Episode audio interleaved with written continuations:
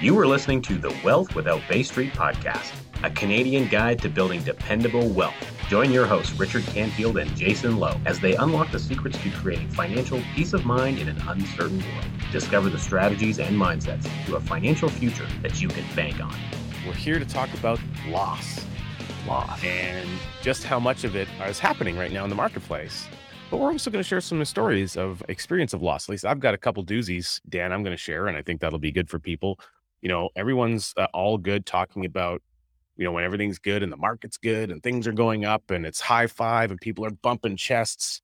And it's easy to talk about when things are going well, but you don't hear enough of, I think, the horror stories, the thing when things, you know, don't go well, where you fall flat on your face, everything you expected would happen doesn't happen you know big ticket costs and expenses that kind of ruin things for you and in fact you were sharing a story with me earlier before we even hit the go button here today on a on a recent you know prospective client that you're working with that's that's that's undergoing some challenges and how they might have to think creatively about dealing with those challenges so maybe we'll even get to that a little bit now today's session is brought to you by in my opinion the movie walk hard the dewey cox story because uh, you know Jason, our colleague uh, Jason Lowe, the CEO of Ascendant Financial, of course, and my my my partner in crime at the uh, Wealth Without Bay Street podcast.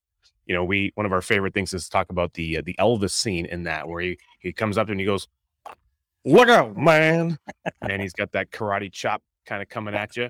And uh, you know, the, it, it, I think I think about it when the market turns, and I, I feel like that's what's happening to people right now in their stock portfolios and whatever, and even in a lot of places right now where in the real estate market because of rising interest rates and the the attempts by the Bank of Canada and the federal powers that be to curb the inflation that they themselves have created because they have to do something about it but yet they're the ones that created the problem and no one really talks about that part and so i just kind of it's kind of like one part warning but one part like you know like holy crap you're about to get chopped you know you get karate chopped in the neck or whatever by the market, right? So look out, man. Basically, is the is the story here. So you know, one of the reasons I'm really glad that we're doing this together, Dan, specifically, is I really appreciate what what you get to bring to the table for our viewers, and that is a level of life experience. You've lived through some stuff. Okay, now I I think I've lived through some through some stuff, but you know, you've you've yeah. got just a year or two on me and it gives you a unique perspective that I think you you just bring such a value to the table in a conversation like this, having lived through the roller coaster events of the marketplace.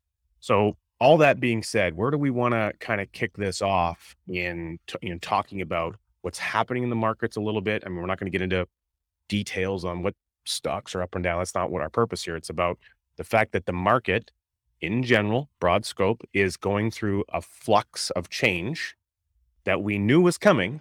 In fact, yep. we've been saying it was coming for a while, as have, you know, experts all over the world. But yet, people are looking at their account balances on their telephone and their, you know, it used to be the statement that you get in the mail once a quarter. Now you're just looking on your telephone. You're like, oh my God, I'm down another 20% today. So, yep. what's happening for people? What's the feeling that's going up for them? and and what can they start to do about it? Yeah, no, that's a question, Richard. Because I just, you know, some of the people I've met with in just the last week alone talked about, you know, things they have that they're counting on, you know, for the future and the value changes that they've seen. People that have, like, well, you know, I have this, you know, two hundred thousand dollar kind of uh, LIRA, and I just noticed it's gone, it's gone down by sixteen thousand dollars. Like, I don't want that to keep happening. And, you know, that's the reality. And I think, you know, as you said, you know, we've all seen the ebbs and flows of the market. And it's, you know, it markets go up, markets go down. And it's really great when you're on that, you know, upward swing and everything you do is, you know, pretty, you know, it gives you a nice little return. And, you know, I always coach people this way because what I find, and you know, you can build off this too, Richard, if you like, is that the people that do really well in the stock market are are not the, you know, the common investor. It's the ones that are the, you know, those that do it for a business. You know, they have these, you know, tools that help them, you know, buy and sell, and it's really quick in reaction. And if you're playing the game against those, you know, institutional players, I can tell you who's going to win more often than not.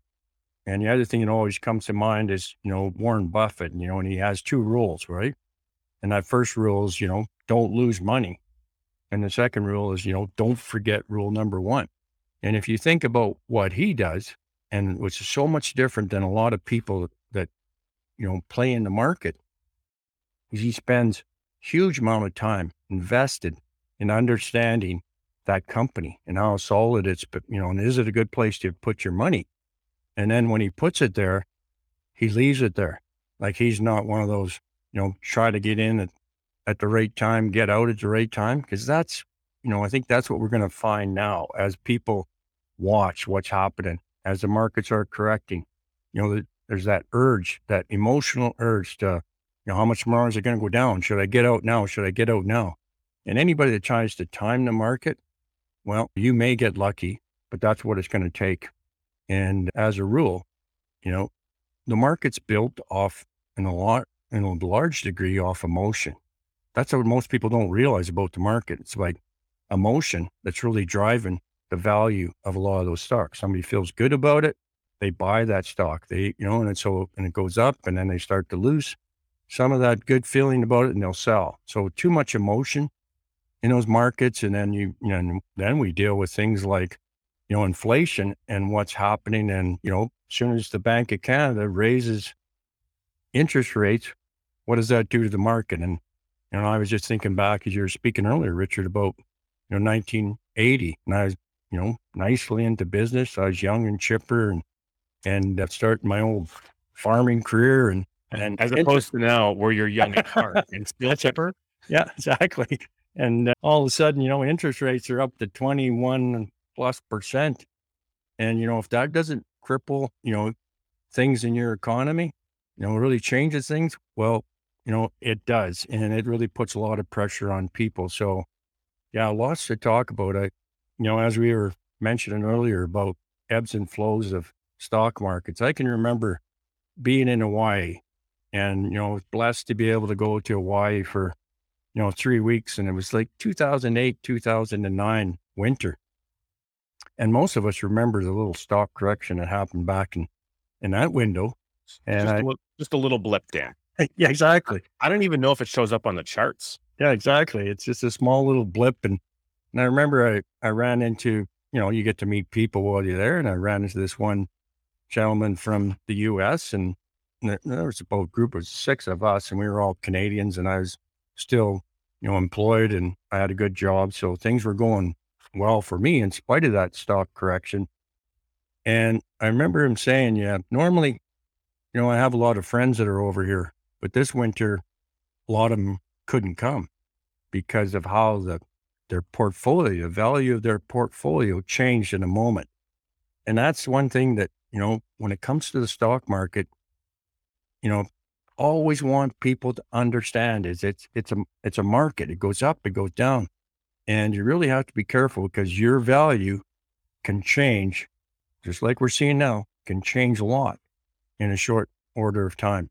So, yeah, I, I prefer to invest in the stock market in a way that, uh, you know, when I do it, I'm pretty conservative and I pick stocks that, you know, are going to, going to be there and matter over time if I'm doing it at all. And I'm also going to take it and I'm going to invest in that market out of my own banking system, which changes the risk for me. Well, that's good. And there's a couple of key things that I want to unpack there, Dan. The first thing you said is, of course, you know, uh, you know, you kind of made a reference to the to the to the heart, and I think really the heartbeat. Well, the the market can change in a heartbeat, and when it does, you might skip a heartbeat.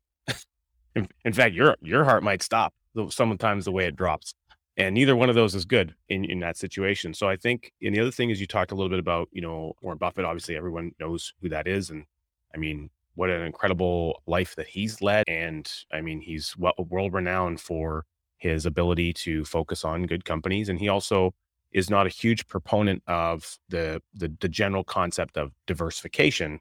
Instead, he's, his focus is on getting really clear and understanding you know, getting really, really exceptionally good at one thing.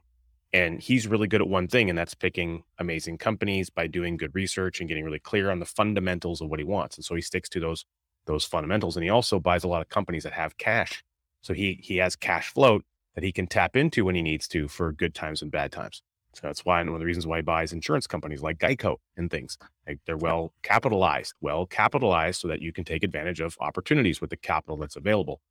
And one thing that I, I think is interesting when we look at this market condition and the changes is, you know, we, we're talking about a present loss that people are, are experiencing, but what you're experiencing now, if that's you, this is not new and it's not unique to you. There's hundreds of thousands of people experiencing the same thing you are to different levels, some a little bit less, some a whole lot more. And that's not just isolated to the market condition. I mean, there's other factors that happen in our life that that create those experiences, but this thing is, you know, again, it's a it's a cycle. It's going to happen again.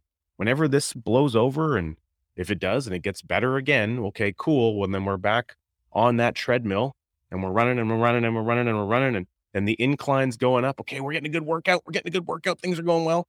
And then all of a sudden, you know, the, you fall off the treadmill and smash your face.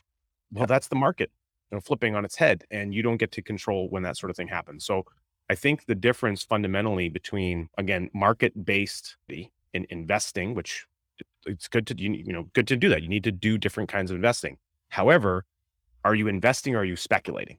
You know, Nelson Nash, our mentor, he would say that investment is only in something that you know a great deal about, something that you have a level of high level of knowledge or expertise or experience in, or a combination of those three factors.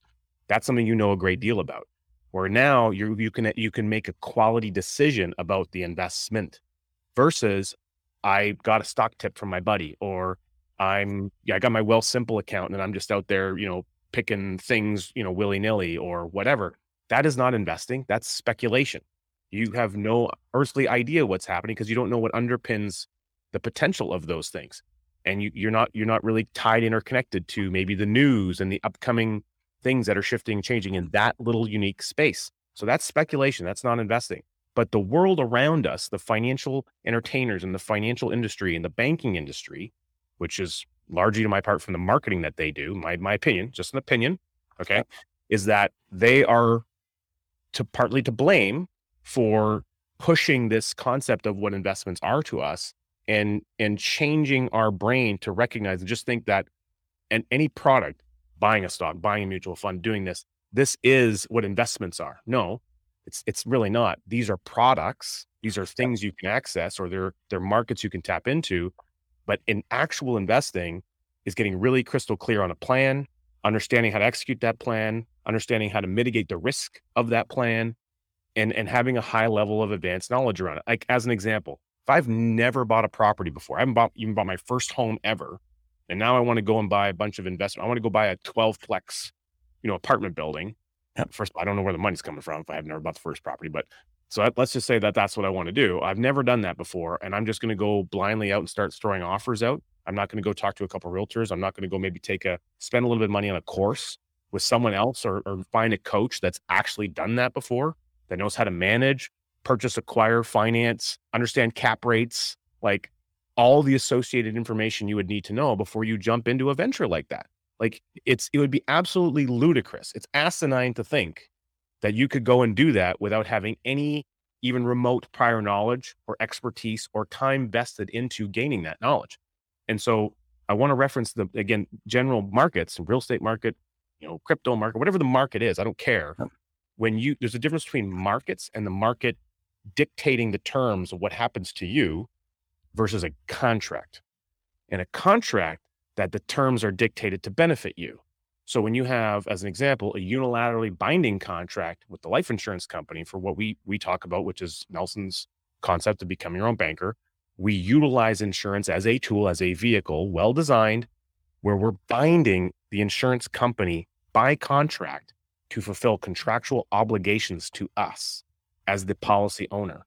They must perform to that contract. They have no choice in the matter. They're contractually obligated. So the market ups and downs and risks and all that claptrap that people are experiencing and worrying about. I don't know about you, Dan. I mean, I didn't have a great sleep last night because my kids got up in the middle of the night.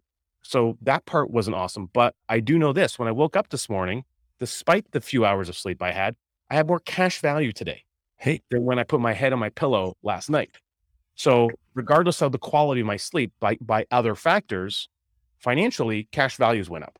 I can borrow more capital out of my system of multiple policies I own on my life, my wife, my two children, and in my corporation than I could yesterday. That's pretty empowering because everyone else, it's like chicken little and the sky is falling and crashing down around you. And of course, the media and the news are out there, you know, bitching and moaning about all the problems of the world, scaring the crap out of you to make it so that you don't even want to like you know, the ostrich with the head in the sand. You don't even want to pull your head out of the sand. You just want to have blinders on and just like, I hope it all blows over. Oh my God, I hope it all gets better one day. How about stop putting yourself in that stupid ass position in the first? Yeah. Like start changing the way you do things so that you don't, the next time this happens, it will flipping happen again. The next Yeah. time it happens, like you're in a better position. You don't have to be trying to like reorganize your life and whatever to try to sort through the mess that's created. It's absolutely ludicrous. Oh yeah, that's that's so true. And I was just thinking as you're speaking there, Richard. So, you know, the one thing that you know, I already had some anniversaries on some of those dividend paying whole life insurance policies that I own this year, and I know the Dividend party. yeah dividend party. When I looked at that dividend, you know, that dividend was better than the one I got for that, you know, contract the year before, and I got it. I got some more that are coming up in September. And even though the market, you know, markets have been kind of, uh, you know, here's what I feel pretty confident about, Richard, is that my dividends are going to be better and for those contracts than they were the year before, even though, you know, we're going through, you know, uncertainty in markets. I feel pretty confident that, you know, that's going to happen. The other thing I, you know, I, I was thinking as you're speaking, you know, so look around. That's what I always tell people. Look at what other people who are in industries that are very successful at how they do things. You know, do they take the risk that we quite often take when we invest? And I love, and I love banks because they they got a great business model. And I just thought of them as as you're speaking. It's just like, well, when the bank goes out, what do they do? Well, every time I've worked with the bank, they write a contract between them and me, and they're going to give me money based on all these conditions. And they are very conservative, right? They take collateral. Well, they, they, you know, basically they don't take risks. They invest with no risk. They make an investment in Dan, but they take collateral. And it's just like they're very, you know, thoughtful about how they do that. And that's something we could learn from. They're successful. Just look at how they return, you know, what kind of profits they return to their shareholders every year. Why is that? Well, it's because they're very good at making sure they have covered off those bases. They haven't put themselves out there where there's a big risk that someone's going to default. Even if they do, and we know they don't want whatever they hold it you on you as collateral, but they'll take it if they have to. That's how they protect themselves.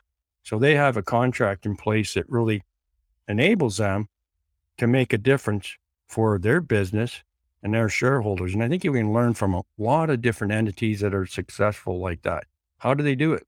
What are they doing? What are they doing different than what we're doing when we're out there investing? So lots of opportunities to learn. And, and I thought too, I'd, I'd share a story because, uh, you know, I was talking about back in the, you know, 2008 window and I, and I took a bit of a hit myself. And I just thought, well, maybe I'll share that with people because here I had to, you know, I was working for a multinational oil and gas company. And, you know, I was blessed to have stock options with that company. And they had done very well for me. Like I had exercised lots of options over the years, and I knew that company really well because I was at a point where, you know, I, I got to meet with the executive of that company and I got to know how we were doing as a company and a corporation. So along comes 2007, right? And it's a good, things are going along really nice. And, and one of my, you know, group of options becomes, you know, vested where I could exercise them. And I'm looking at the stock price and I'm in a, I'm in a good position on this stock. And I go, well, I'm going to wait. And, you know, and I did. You know how much, you know what happened to those options, Richard? Uh, I'm guessing the price didn't work out as good at a later date, did it, Dan? Yeah. Well, they actually, yeah, after the bit of correction in 2008 And, you know, and, and the time that it took, because I had, you know, X amount of years to exercise those options and all those pieces, I never did get those options. Like I never chose to sell them because I would have been selling them at a loss. And yeah, I could have ended up with stock, but I just knew enough at, at that point. I didn't ever, I never exercised them. So, you know, just when I reflected on that little minute time, like that was like probably, again, going back in memory, I think that was like an eighty to hundred thousand dollar hit I took by not exercising them when I could have. And so, you know, just an insight is that even though I knew this company extremely well, been working for it for years and years, and I knew, you know, what the risks were that company. I knew what the upside was that company.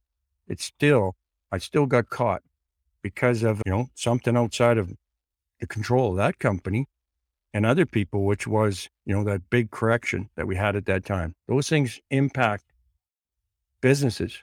And even if you're in a very solid business, it takes years before you get back to where you were. And if, and that's just something I thought, you know, lesson learned for Dan. I always said this and I didn't practice it then, you know, pigs get fat and hogs get slaughtered.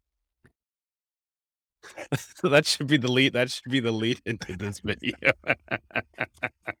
so your your, your farmer showing Dan. So you, you you got to tell a great great story. I think that's a really really helpful uh, for people to to to hear and reflect on. I, have got a couple doozies I'd like to share. I got I got three in mind, and they're all in the real estate area. So the reason I want to give some real estate stories, first of all, that's where most of my background is. I've been far more connected and involved in the real estate in investment, either personally or, or extended arena. I was a realtor for nine and a half years in, in the in the city of Edmonton. And I was on title to my first piece of property as a suite rental property with my family when I was 13 years old in 1994 and that was I was a beneficial interest. You couldn't actually be on title, but you could be title as a beneficial interest. So I had a share in that property just like my siblings did. And so I'm gonna I'm gonna talk about three specific instances. So the first one is a piece of a rental property that I still currently have today. Now this is a rental property that we I've I've actually had it now for 20 20 years. I think this is my 20 or 21st year, which is kind of strange thinking back on it because over that time frame, well, once you hear the rest of the story, you might kind of think, well, what the hell happened? So this property is it's in Fort McMurray. You know, great community Fort McMurray. Unfortunately, they've been really, you know, they've taken it on the chin. Big fat fire, big fat flood, massive oil drop, you know, a lot of pressures on that community and growth, like expansion and contraction, like like huge pressures. Unfortunately for the people from a, you know, great people, beautiful town, two wonderful rivers coming in there, great fishing and stuff. But you know, they've really been kicked in the teeth quite a few times. Now I've got this property. It was purchased in a rental pool situation. So for for 18 or 17 of those 20 years, I never saw this property. I never once saw it. In fact, I didn't really have a photo of my unit. I knew I had a photo of the outside of the building, but that was it. I'd never seen it. Hmm. And I even worked in Fort McMurray. I, you know, as an electrician in my former days, I had a I called it my two-year penance. I worked out at one of the major oil firms out there.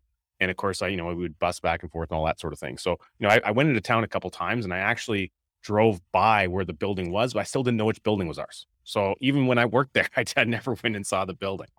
Now, overall, like that that part worked out pretty well. The problem is this. We paid originally if we purchased that property, I think it was around sixty-eight, sixty-nine thousand dollars. And at the time, you didn't you you couldn't put 20% down. You had to put 25% down. So the rules for rental property was 25% down at that time. And you couldn't get a 30-year amortization or a 35 or a 40 year, you could only get a 25 year. Okay. So cash flow really wasn't very, but the idea of this property was that you'd have it for, you know, 20 years and it would be paid for and, you know, you're done and done. And it's, it's a real long-term plan. And the rental pool would kind of take care of a lot of that stuff. So, you know, shoot forward, you know, the, the, the big boom that Alberta had. We had a great oil boom, a couple of good years. Dan, you'll you'll know them oh, through and through. Anyone that's listening this from the Alberta quadrant, or people who are living all over Canada that are watching this that are like, oh yeah, I I I flew out and lived in Alberta and got some of that oil money for a bit, right? Yeah, it was some it was some good times. And of course, well, shooting forward and looking at you know the peak of that market, that property, it's a one bedroom condo, and it was only like 650 square feet. Like it's tiny. It's in a three story or four story walk up building. It's in the basement level, like it's half underground this is not a like, you know, this is not the promised land type of a property. If you're picking up and I'm laying down, you're reading my mail, right, Dan? Yeah. So, so at the peak of that market, that property was appraised at 225,000. Well, that's pretty good. You know, under 74. It's now worth 225. Would have been great if we sold the property. We didn't do that. We did, however, do a do a refinance and we actually pulled out more than the original purchase price. So we got all of our down payment money back plus more. So we we did get a good chunk out. Now shoot forward a number of years later, the market in because oil coming down, everything and and projects getting finished, the market starts to tank in that community. And and so values are coming down. We had a big, massive special assessment on that particular property of $27,000. That's a pretty good chunk of money. Of course, harder to find, fill vacancies, vacancy rates going up, rental pool profits are being squeezed and going down, you know, et cetera, et cetera. So shoot forward to today. And now, today, at this time, I couldn't sell that property for 30 grand if I tried to today. So it's half it's it's less than half of what the original purchase price was 20 years ago. Yep. It's almost 10 times lower roughly speaking than what its its peak price was over that time frame. The property presently negative cash flows around between 300 and 350 bucks a month. So that's awesome. But in order for me to, you know, like if I wanted to stroke a check to just get rid of the property or whatever, like I'd have to come up with, I don't know, somewhere between 40 and 45 grand to do that. Well, at the negative cash flow presently, like that would take me you know 10 years, but it's also an inflation adjusted negative cash flow. So it wouldn't be sensible, in my opinion, to do that. Now, adding to that equation is the, the the management of this particular complex. We're kind of running the thing into the ground. So that was awesome. It wasn't getting any better. So what did I do? I I went and pulled 100 land titles and I paid a, vir- a virtual assistant to go and track people down and go and get proxies so we could do a hostile takeover of the board. And then we did a hostile takeover of the rental pool board and we inserted new management. And the end result was two and a half years of endlessly long four, five, six, seven hour meetings, multiple meetings a month, constant chaos, you know, dealing with all these problems. And so now, if I were to add in all the time that I vested in lost that I could have been profitable otherwise, you're starting to see like a stacking effect of things that just haven't gone so well. Okay. Exactly. Now, technically, have I really lost anything on this property? I would say no, I haven't because I pulled out all of my original money and I pulled out, we did have profits along the way. A lot of those was what paid for most of the special assessment. So it end, it end resulted over 20 years, all the cash flow got obliterated by the costs. Yep. Right. And I would say at this point in time, if I were to equalize things today, I'm probably at about a break even. But if things don't start turning around and and if that negative cash flow continues and the values don't progress forward, well, I'm I'm I'm actually going to start being at a loss, but I'll never be at a loss until I actually sell, right? Right. Because I still own it. So so there's a lesson in there, and that's basically then 20 years, I basically didn't make a dime on this piece of real estate, but I had all the headaches still, even though the rental pool management and all that stuff was there. For for 15 years, I didn't have too many headaches other than the special stuff, but I, I'm certainly getting them now. Okay. And now, so that's that's just one property. Okay. Yeah. Now the next one I want to talk about is uh, I'm going to talk about a mortgage deal and I want to talk about a land development deal. So talking about 2008, I want to go there. We, uh, you know, the Alberta market uh, was really on fire from, you know, about 2000 and, you know, really from 1999 onward to about 2007, the peak in 2007. And then yep. things kind of, you know, they, they, they, they had a big re- recap. And I'm only going to talk about one of these deals. So, so land development deal. So I, I got uh, involved in a land development company that was they had some really great projects. Some very strategic land was one in Cold Lake. There was I can't remember where the other ones were. There was one. There was a couple in the general Edmonton area or whatever. So they had some very good projects and they were doing development deals and very high quality land right in the path development, getting approvals. Things were you know looking really good, and these would have been outstanding projects even when the market came down because the the quality of the land purchase that was made the strategic type of land, like it, eh, all the it checked all the boxes that even in a crappy downtrending market, because it would have taken you know two to three, three or four years to to go through the pools, get this thing ready, build some units, and sell things to developers, it would have been still very profitable. Not as profitable, but still very profitable. Yeah. The problem was the management team, the the the the guy at the head of the company what his niche was, what the thing that he was really good at was finding and negotiating smoking deals on the on the land. He just had an absolute knack for that. All the other stuff, not so much. And so they had to fundraise for these projects. But he would kept adding a new project and adding a new project and adding a new project. So then what happened is you couldn't fundraise to to meet the certain like like milestones that were necessary in each individual project. So then you started to have a capital undercapitalization problem. Right. So the end result is their whole program went into receivership. A whole bunch of people lost all their money. None of the projects got completed. All the money was gone. And guess who's some, some of that money? Guess who it was? Mine Yep. and a bunch of Yep. people that I know. Mhm. And now that was a good learning lesson. The, the the problem wasn't the deal or the investments. The problem was the management. And I couldn't control that. And neither can you. Yeah. So recognize you might have the right, you might have the right deal, the right piece of property. You might have got it the specific, whatever, right timing. But if there's still an ancillary factors that you can't control, man, that thing can go sideways real fast. Now, Yep. story three, also a real estate story. A lot of people don't know this, Dan. You can you can be a private lender in real estate. You can you can lend money as a mortgage. You can become the mortgage owner, the bank, and lend money on first, second, and third mortgages in Canada. And in fact, you can do that with registered accounts. So if you have, you know, LIRAs, RSPs, TFSAs, those kind of things, you can do a self-directed account and you can actually be the lender on an arm's length transaction. You know, Dan, you and I aren't related by blood or marriage. Right. If you needed a loan on your property, I could go and take, you know, collateral on that, and I could have a registered instrument to protect my interest on title. Now, I've done this a number of times. A lot of my clients and have done done it as well. There's one particular deal. It was actually a property I owned. Now, I sold this property to some investor friends of mine. We were we we had done a few deals together. They were good friends. I was at one of the guys' weddings. They'd had they they they were well known. They they built up over a hundred properties in the Edmonton general marketplace. They were doing some big things. They owned a property management company even. And so I sold this property to them. I needed to get the the property off the off of my books for debt service so I could go get the next deal at the time.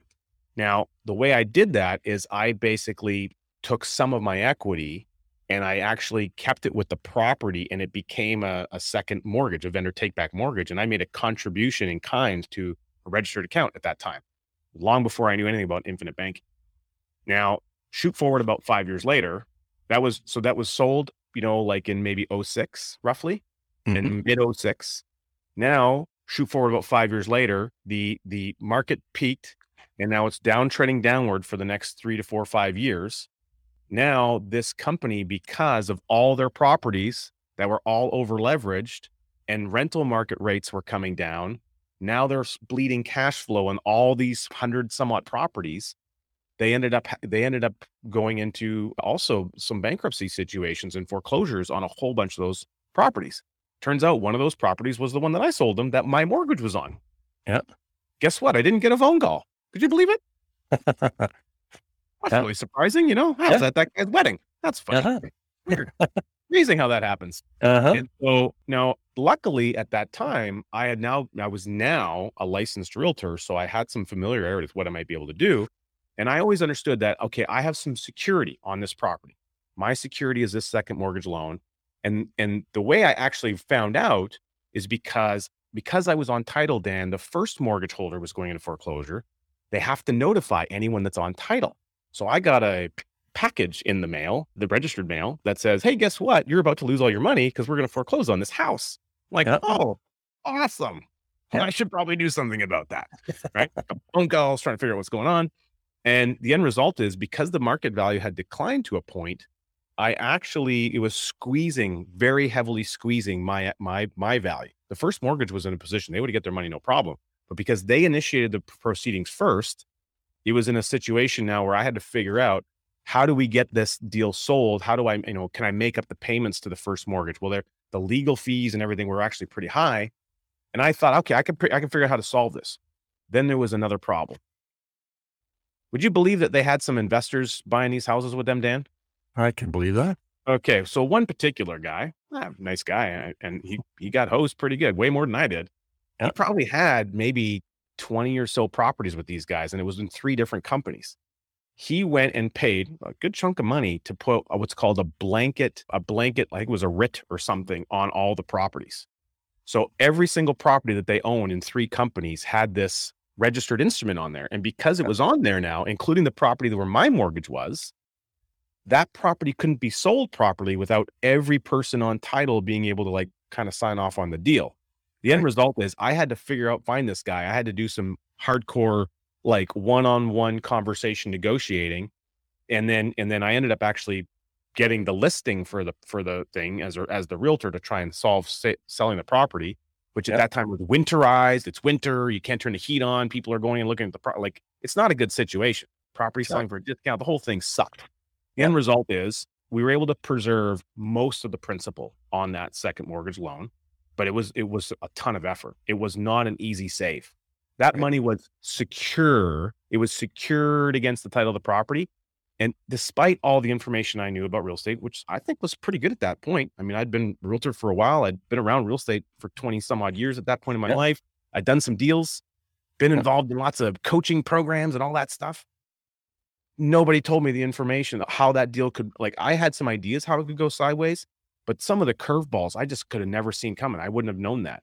It, Yeah. it was so stressful and so difficult to go through the experience of trying to reclaim my own capital that I, I you know, it, word to the wise people, like these are things that happen. So I I thought I had control. I had secure I had security registered on the title of the equity of the property. It still wasn't enough. I could have lost everything. The only thing that saved it was my knowledge, and it only barely saved it at that. So the the takeaway here is that here's here's three examples from me. Great example from Dan. Different markets, similar time frames. Okay. And this this these are the real stories of people being in the trenches of the financial world. And I can tell you flat out, Dan. Now I haven't done the math, and I but I, I might I might do it one day if I can find some time. I'm I'm quite confident. I would say extremely confident. If I would taken all of the money that I put into renovations, down payments, real estate coaching and classes, a lot spent a lot of money on those. Yep. You know, legal fees, pale penalties on mortgages, and all these associated things that I had to go through in order to acquire the real estate that I I still own today, and all the ones that I've I've had and sold and transacted in the past. If I had known Nelson's book, Becoming Your Own Banker, and I had gone ahead and I had learned this at an early age, or my parents had taught me, and I had plugged all that same capital into there, I would be sitting on a very, very healthy equity base that it would be vastly greater than any equity I still have in any piece of real estate or what I've generated on any of the real estate over that whole 20, 25 year period of time. Yeah. But it would have been pretty boring, Richard. Like, like to watch that money grow like uninterrupted. Oh, and no you know what? It's really boring. And you know, so I, I think if you think back about all the experiences you've had and you know the headaches you went through and you know and to do it somewhere else where you you know you had stability, kind of like, you know, it keeps on going. Not even even while you're sleeping, the value keeps on on going up. You know, it, Even on a it- day when your sleep isn't very good, right, Dan? Exactly. See, when it's not that good. What a change thing for you. But yeah, that's an interesting point because so often, you know, when we get into doing these things, we all have good intentions. Like we, you know, this is what we're trying to do. We're trying to make a difference. And, you know, I think what you brought up was so valid, Richard, is that, you know, a lot of times, you know, because we, we don't know what we don't know. And at that time, you know, both of us talked about stories where we didn't know about how we could actually control and build this pool of capital that we have control over how we use it and that even when we're sleeping our values going up we didn't know about that and you know if we did it would make such a difference you know i go back to my stock options you know i would i would exercise those you know suckers as soon you know as soon as they got to my target number and i can tell you where i'd been putting that just so it would keep on growing uninterrupted after that. And that's the thing that, you know, we've been blessed now to learn about. And that's what, you know, our late mentor, R. Nelson Nash, he discovered it and through, you know, it's a concept through a thought process. He's, you know, he, he, he figured it out because he had access to, you know, dividend paying whole life insurance policies that he could actually use. And it's just amazing what that man did for us. And again, you know, wind the clock back. I wish I had heard about it 20 years before I did, but man, am I blessed that I heard about it now. And I've started to do something about it. And if I do an investment now, I change the risk that I'm taking because first I agree, do your homework. You know, there's some great books. I like the, you know, the, the book called The Lifestyle Investor by what's his name now? I can't think of it off top of his head. Do you remember Richard? No, I know the guy you're talking about though. He's got a coaching program. Yeah, he's got, got a great coaching program, but he just has about 10 principles that when you're investing, that you should, you know, make part of your plan. And so you can get better at doing investing. You can cut through a lot of the risk by doing your homework. But at the same time, if you have a foundation where you're, you know, you have that pool of capital, you're accessing that pool of capital that you're in control of to do this, you know, it puts you in a different position. And that's where that peace of mind comes from. Even when you start to, you know, invest it somewhere where there's some risk, because every investment that I've looked at, there's always some risk. And yeah, you try to mitigate that, but you know, how do you predict where the real estate market is going to be five years from now? How do you predict, you know, how your joint venture partners are going to go yeah. bankrupt because they over leveraged 100 properties and didn't tell you, and, and all these kind of things yeah. that happen. And, and, a couple of things come up for me thinking about Nelson and certain quotes that he used regularly. There's one by Bill Linderman, and it's uh, does having money ready and available take away any of your options? Right. Okay. And then the second one is is a quote around you know capital that when you have readily available access to capital, opportunities will track you down. Nelson would say, in fact, they'll hunt you down. And so the difference between in my past, I was the one that hunted for the opportunities. I went and chased down deals and chased down deals and made them and found them and did all that stuff. And and I had to either find a capital or I'd build up some and I think, okay, I have I have enough that I can figure out how to go make a deal happen with this. That's was my thought process at that time in my youth because I, I was young and I was still learning things and you know uh, going through the electrical apprenticeship and then becoming a journeyman and like trying to build up savings and whatever. And then now what I recognize in in Nelson's lessons is like, look, when you build up and create that reservoir of capital, you don't need to go hunt down deals. Deals just show up for you. They start crossing your desk. And now because there's enough of them, you have what's called deal flow. As that deal flow is happening, your eyeballs can start to cherry pick the ones that make sense to you. And typically the ones that make sense to you or that you're gravitating towards are things that you already have some kind of existing knowledge or understanding of, where your brain automatically thinks, oh, I can start to recognize and understand how to mitigate risk in this deal. I immediately can see that this deal has a lower level of risk relative to my knowledge of understanding. So that's that's one of these like underlying principles that's that's kind of sitting it's like you know we've got the foundation of the insurance you know policy well in the foundation of the infinite banking concept the the advantage of growing a pile of capital there's these these things that begin to show up and happen in your life that are they're, they're kind of like it's like gravity it's like a principle that just starts yeah. to happen you you don't see gravity but i tell you if you jump off something you're going to feel it yeah. so the same premise is what's happening when you start to build that capital reservoir that peaceful feeling that knowledge that you have a little bit more empowerment and control in the types of deals that you seek so it, it, this is just like a, it's an intangible thing that you can't quantify. Is it going to happen for absolutely every person? No, probably not.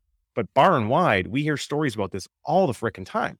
Yep. And so it, there's so much more to this than just an insurance contract, bar none. Oh. Then there's so much more to this than just having safety and protection on your money. But if all you did was had really good safety and protection on your money and you knew it was going to grow every day, and it wasn't going to be impacted by the whims of whatever market. I don't give a flying rat's behind yeah. what the market is. I, I made a quote on uh, one of our one of our colleagues' pages the other day. He made a comment, uh, Ryan Griggs, and I, I, mentioned flying rat's butt, and he he responded like, "I didn't realize that rats flew in Canada." I had I had to send him a link to the Alberta Rat Patrol. I'm like, well, actually, they don't. It doesn't happen in Alberta. Yeah. Uh, anyway, there's a little Canadian rat rat comedy for everyone. So the, yeah. the, the key takeaway here is like you can be empowered. You can take more control. You have to take some steps to do that. Education is one. You got to get Nelson's book, listen to good content like like Dan and I are providing. I think we provide a lot of value because we're not sugarcoating anything here. We're not we're not manufacturing someone else's story. We've lived this. This is our experience. And if you're watching this, go ahead and leave a comment that what your experience has been. Have you been impacted? Have you been kicked in the proverbial financial nuts through something, some market condition. And how did that feel? And holy crap, what would you want to do about it moving forward? If you knew you could do something about it, wouldn't you do something about it? And I think that Nelson's concept is the perfect solution. I'm happy to admit I have a bias there, Dan. I obviously have a bias because I love this concept. I, I yeah. I'm an authorized practitioner. I teach this. And you know what? Yeah. Hey, if someone decides to do business with me, you're darn right. I'm a greedy capitalist and I will make some money for it. But yeah. I don't care if you do business with me, do business with Dan, do business with someone else on our team, do business with somebody else that's an authorized practitioner. I don't, I don't Exactly. care. Recognize that you can implement this in your life and make the decision to do it or don't. But at least if you know what's there, if you know that you have the information, you can make a logical decision that you believe is right for you. And I think that's part of what we're trying to empower people to do, you know, with the kind of content that we put out. Totally agree. Well said, Richard.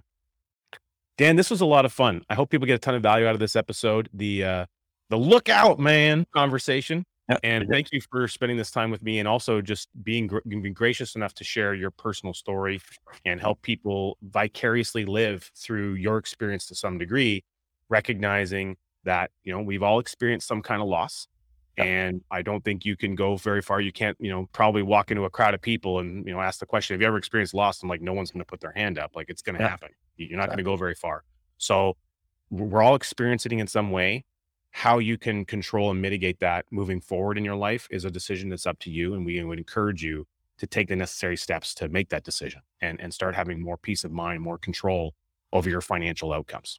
Thanks again for tuning in and have yourself an incredible rest of your day. Thanks for listening to the Wealth Without Bay Street podcast, where your wealth matters. Be sure to check out our social media channels for more great content. Hit subscribe on your favorite podcast player and be sure to rate the show. We definitely appreciate it. And don't forget to share this episode with someone you care about. Join us on the next episode where we continue to uncover the financial tools, strategies, and the mindsets that maximize your wealth.